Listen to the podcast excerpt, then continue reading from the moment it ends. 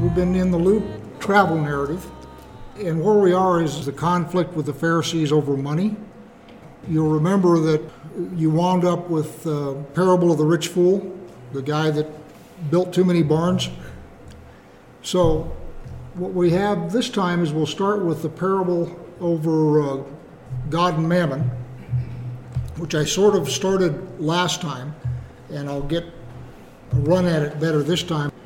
And I mentioned last time that most people treat the parable of God and Mammon as an extension of the unjust steward. Bailey divides them up and says that from 9 on is a conflict with the Pharisees over money, and before that, the unjust steward is really a commentary on the kingdom. So I'm in 16:9, Luke. And I tell you, make friends for yourselves by means of unrighteous wealth or unrighteous mammon, so that when it fails, they may receive you into the eternal dwellings. And we talked about that briefly last time. So what is the thing that fails? The unrighteous mammon. And the friends that you make, they may receive you into eternal tents. Well, who can receive you into an eternal tent? God or the angels, depending on what your angelology is. So, the friends that you make who will receive you have to be celestial beings, right? You see the difficulty here?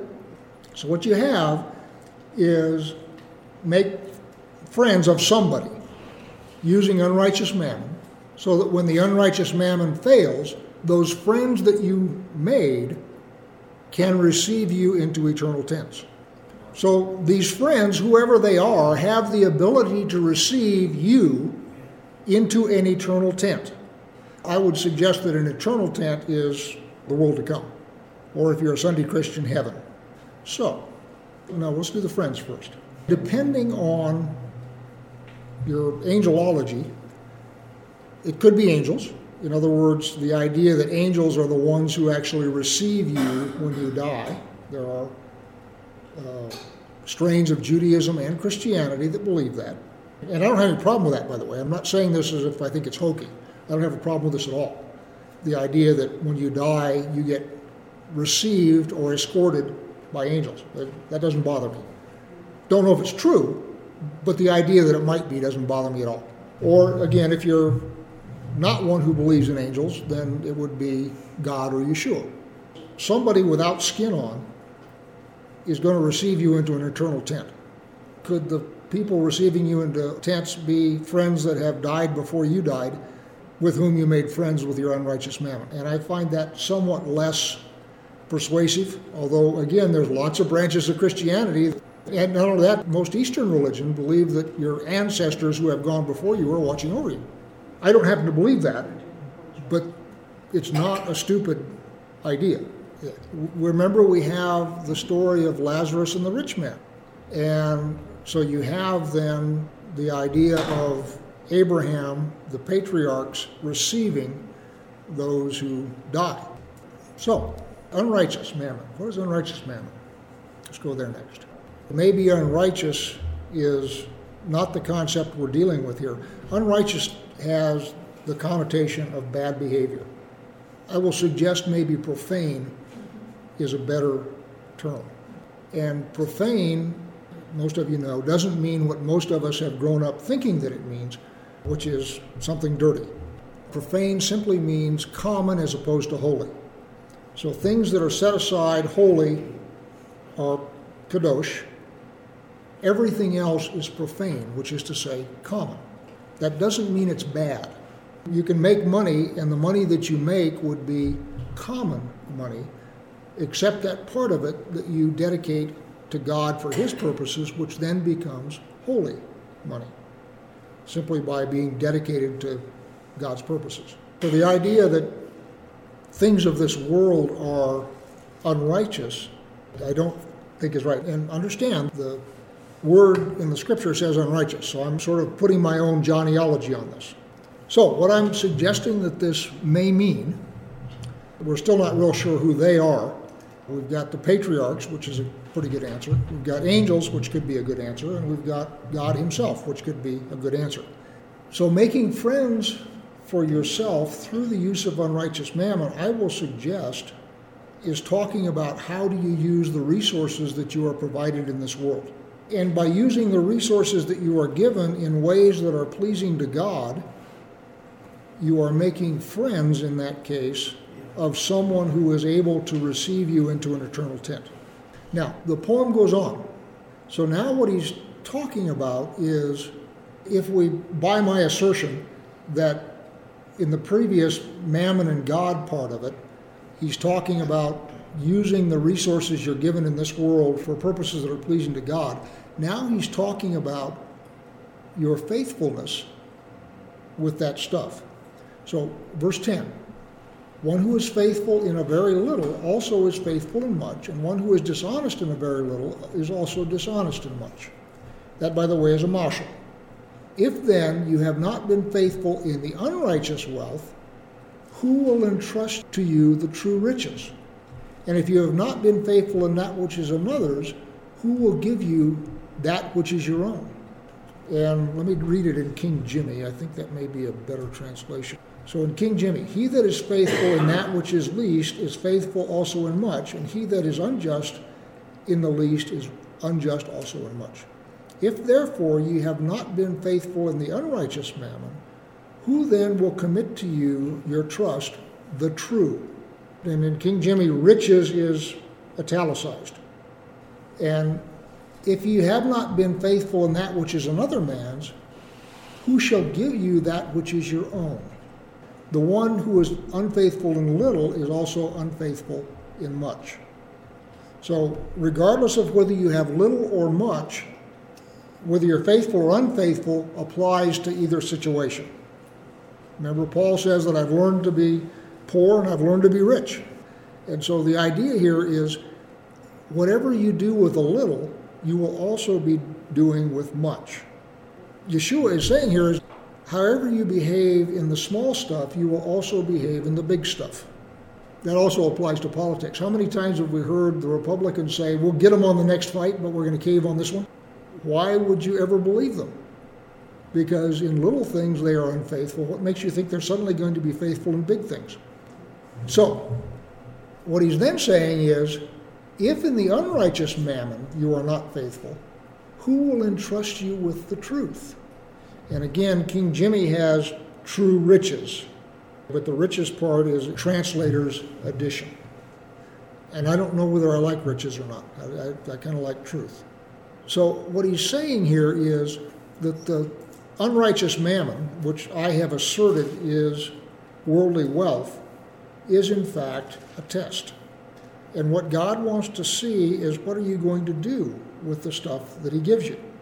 And if you prove yourself righteous faithful with the small stuff He gives you, then He knows He can trust you with the big stuff. And I don't know whether you've heard it, but I've heard it. Well, when I get enough money, I'll start tithing. And the point is not what are you going to do when you get much? What are you doing with the little you now have? That's why God works in percentages. He doesn't say the tithe is $10,000 because there are lots of people who don't have $10,000. What he says is 10%. And if you are faithful in the little that you have, he then knows he can trust you with more. So the one who is unfaithful in little will also be unfaithful in much. And if an unrighteous mammon you are not faithful, who will trust you with the truth? And if in what is another's you are not faithful, who will give you what is yours? The implication there is who does the wealth that you get in this world belong to? So he's saying is if you're not faithful in what belongs to somebody else, who's going to give you what's yours? First off, everything that you are in possession of in this world is, in fact, an investment in you by God. So, talents, money, everything. God has invested in you X amount of stuff, combination of talent, money, and all that kind of stuff. So God's invested that in you, but who does it belong to? God. And so if you are unfaithful in what He has invested in you, something that belongs to the other, then why would anybody give you something that is going to be your own? You have to use your talents to get a living. And that's okay. There's nothing wrong with that. But most people don't spend 24 7 earning a living. You have other time and other resources that are available to you. And so the question is are you tithing those also? The last one we have is what is yours, who will give you? So, what is yours?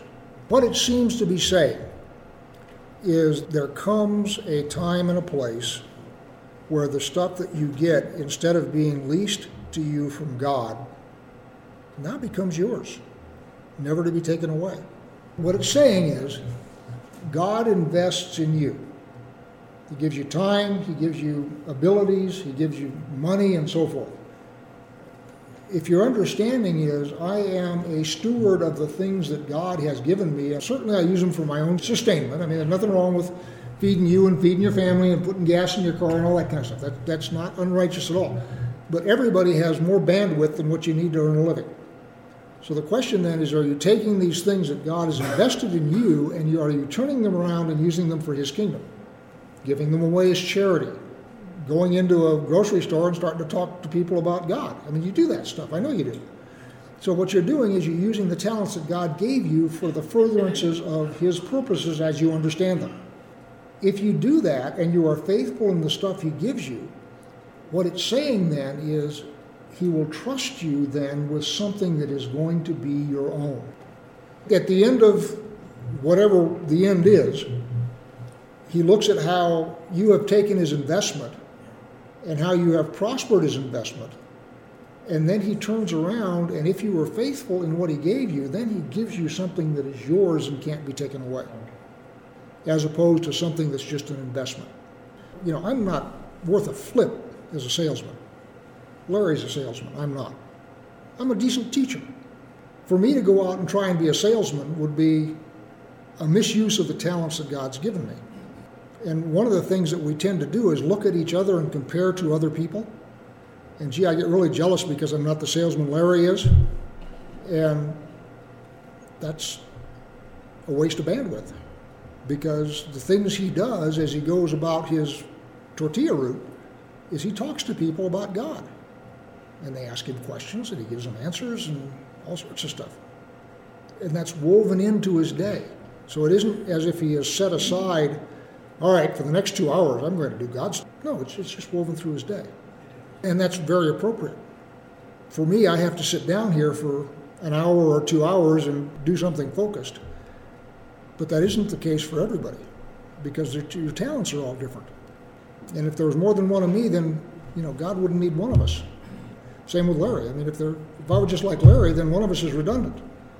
So anyway, have I got mammon and truth sorted out? Were we okay there now, finally? Have I stumbled around enough that you all understand that? So now we're coming back to mammon and God. So then we have no servant can serve two masters, either the one he hates and the other he loves, or the one he is devoted to and the other he despises. You cannot serve God and mammon. That's again mashalim. So What's the difference between love and hate and devotion and despising? One can assume that God is not just repeating himself. Okay, so we have masters, two masters. We have a potential master of God, and we have a potential master of the things of this world. So there's two masters involved. And then love and hate compared to devotion and despising. The biblical love and hate doesn't necessarily mean quite what it means to us. It, it means prefers and discards or rejects.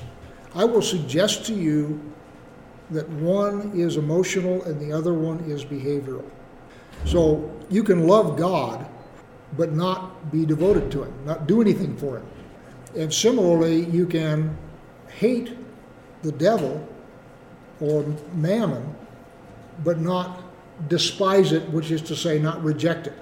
What I'm suggesting to you is you've got two different concepts there one having to do with emotion or thought, the other having to do with action. Love and hate would be an emotional axis, the other one would be a behavioral axis. So if I love you, then in order to show that love, I would have to devote time to you. And if I hate you, I would have to despise you, which is to say, shove you away. So now we come down to verse 14. I'm in Luke 16 14. And the Pharisees, who were lovers of money, heard all these things and they ridiculed him. So, what's become clear here is that the audience here is the Pharisees. The whole subject here is conflict with the Pharisees over money. The Pharisees, who were lovers of money, heard all these things and they ridiculed him. And he said to them, the Pharisees, You are those who justify yourselves before men, but God knows your hearts. For what is exalted among men is an abomination in the sight of God. The law and the prophets were until John. Since then, the good news of the kingdom is preached, and everyone forces his way into it. But it is easier for heaven and earth to pass away than for one dot of the law to become void. Let's go back now to verse 15 again. And I'm quoting Yeshua here. You are those who justify yourselves before men, but God knows your heart. For what is exalted among men is an abomination in the sight of God true wealth and unrighteous men. And what he's saying is the stuff that you value because the thing that you love is money is in fact an abomination to God. Because remember, the Pharisees here are reacting to this business about God and mammon. Verse 14 is the Pharisees reacting to what he has just said about God and mammon. So now, in that same context, he's saying, You guys are welded to the things of this world, and that's why I'm offending you. So he's taking a stripe off of the Pharisees, and he's saying, God knows your hearts, for what is exalted among men is an abomination in the sight of God. And again, he's talking in context here. You guys are walking around, you're desiring the best seats in the synagogue, you're fasting in public so everybody can see you, you're giving your tithes with great show, and everybody is clapping for, oh, look at him. And what Yeshua is saying, I see your heart. And what you're doing is dirty diapers. Because you are in fact not caring for the fatherless, the widow, and the sojourner. You are oppressing people. All of this other stuff, which is also commanded, is worthless to me when in the really important stuff is how do you treat other people, you're blowing it. That's the message. Not that going to church, praying, all that kind of stuff is a stinking, it's, not, it's nonsense. That's not what he's saying at all. So the law and the prophets were until John. Since then, the good news of the kingdom of God is preached, and everyone forces his way into it.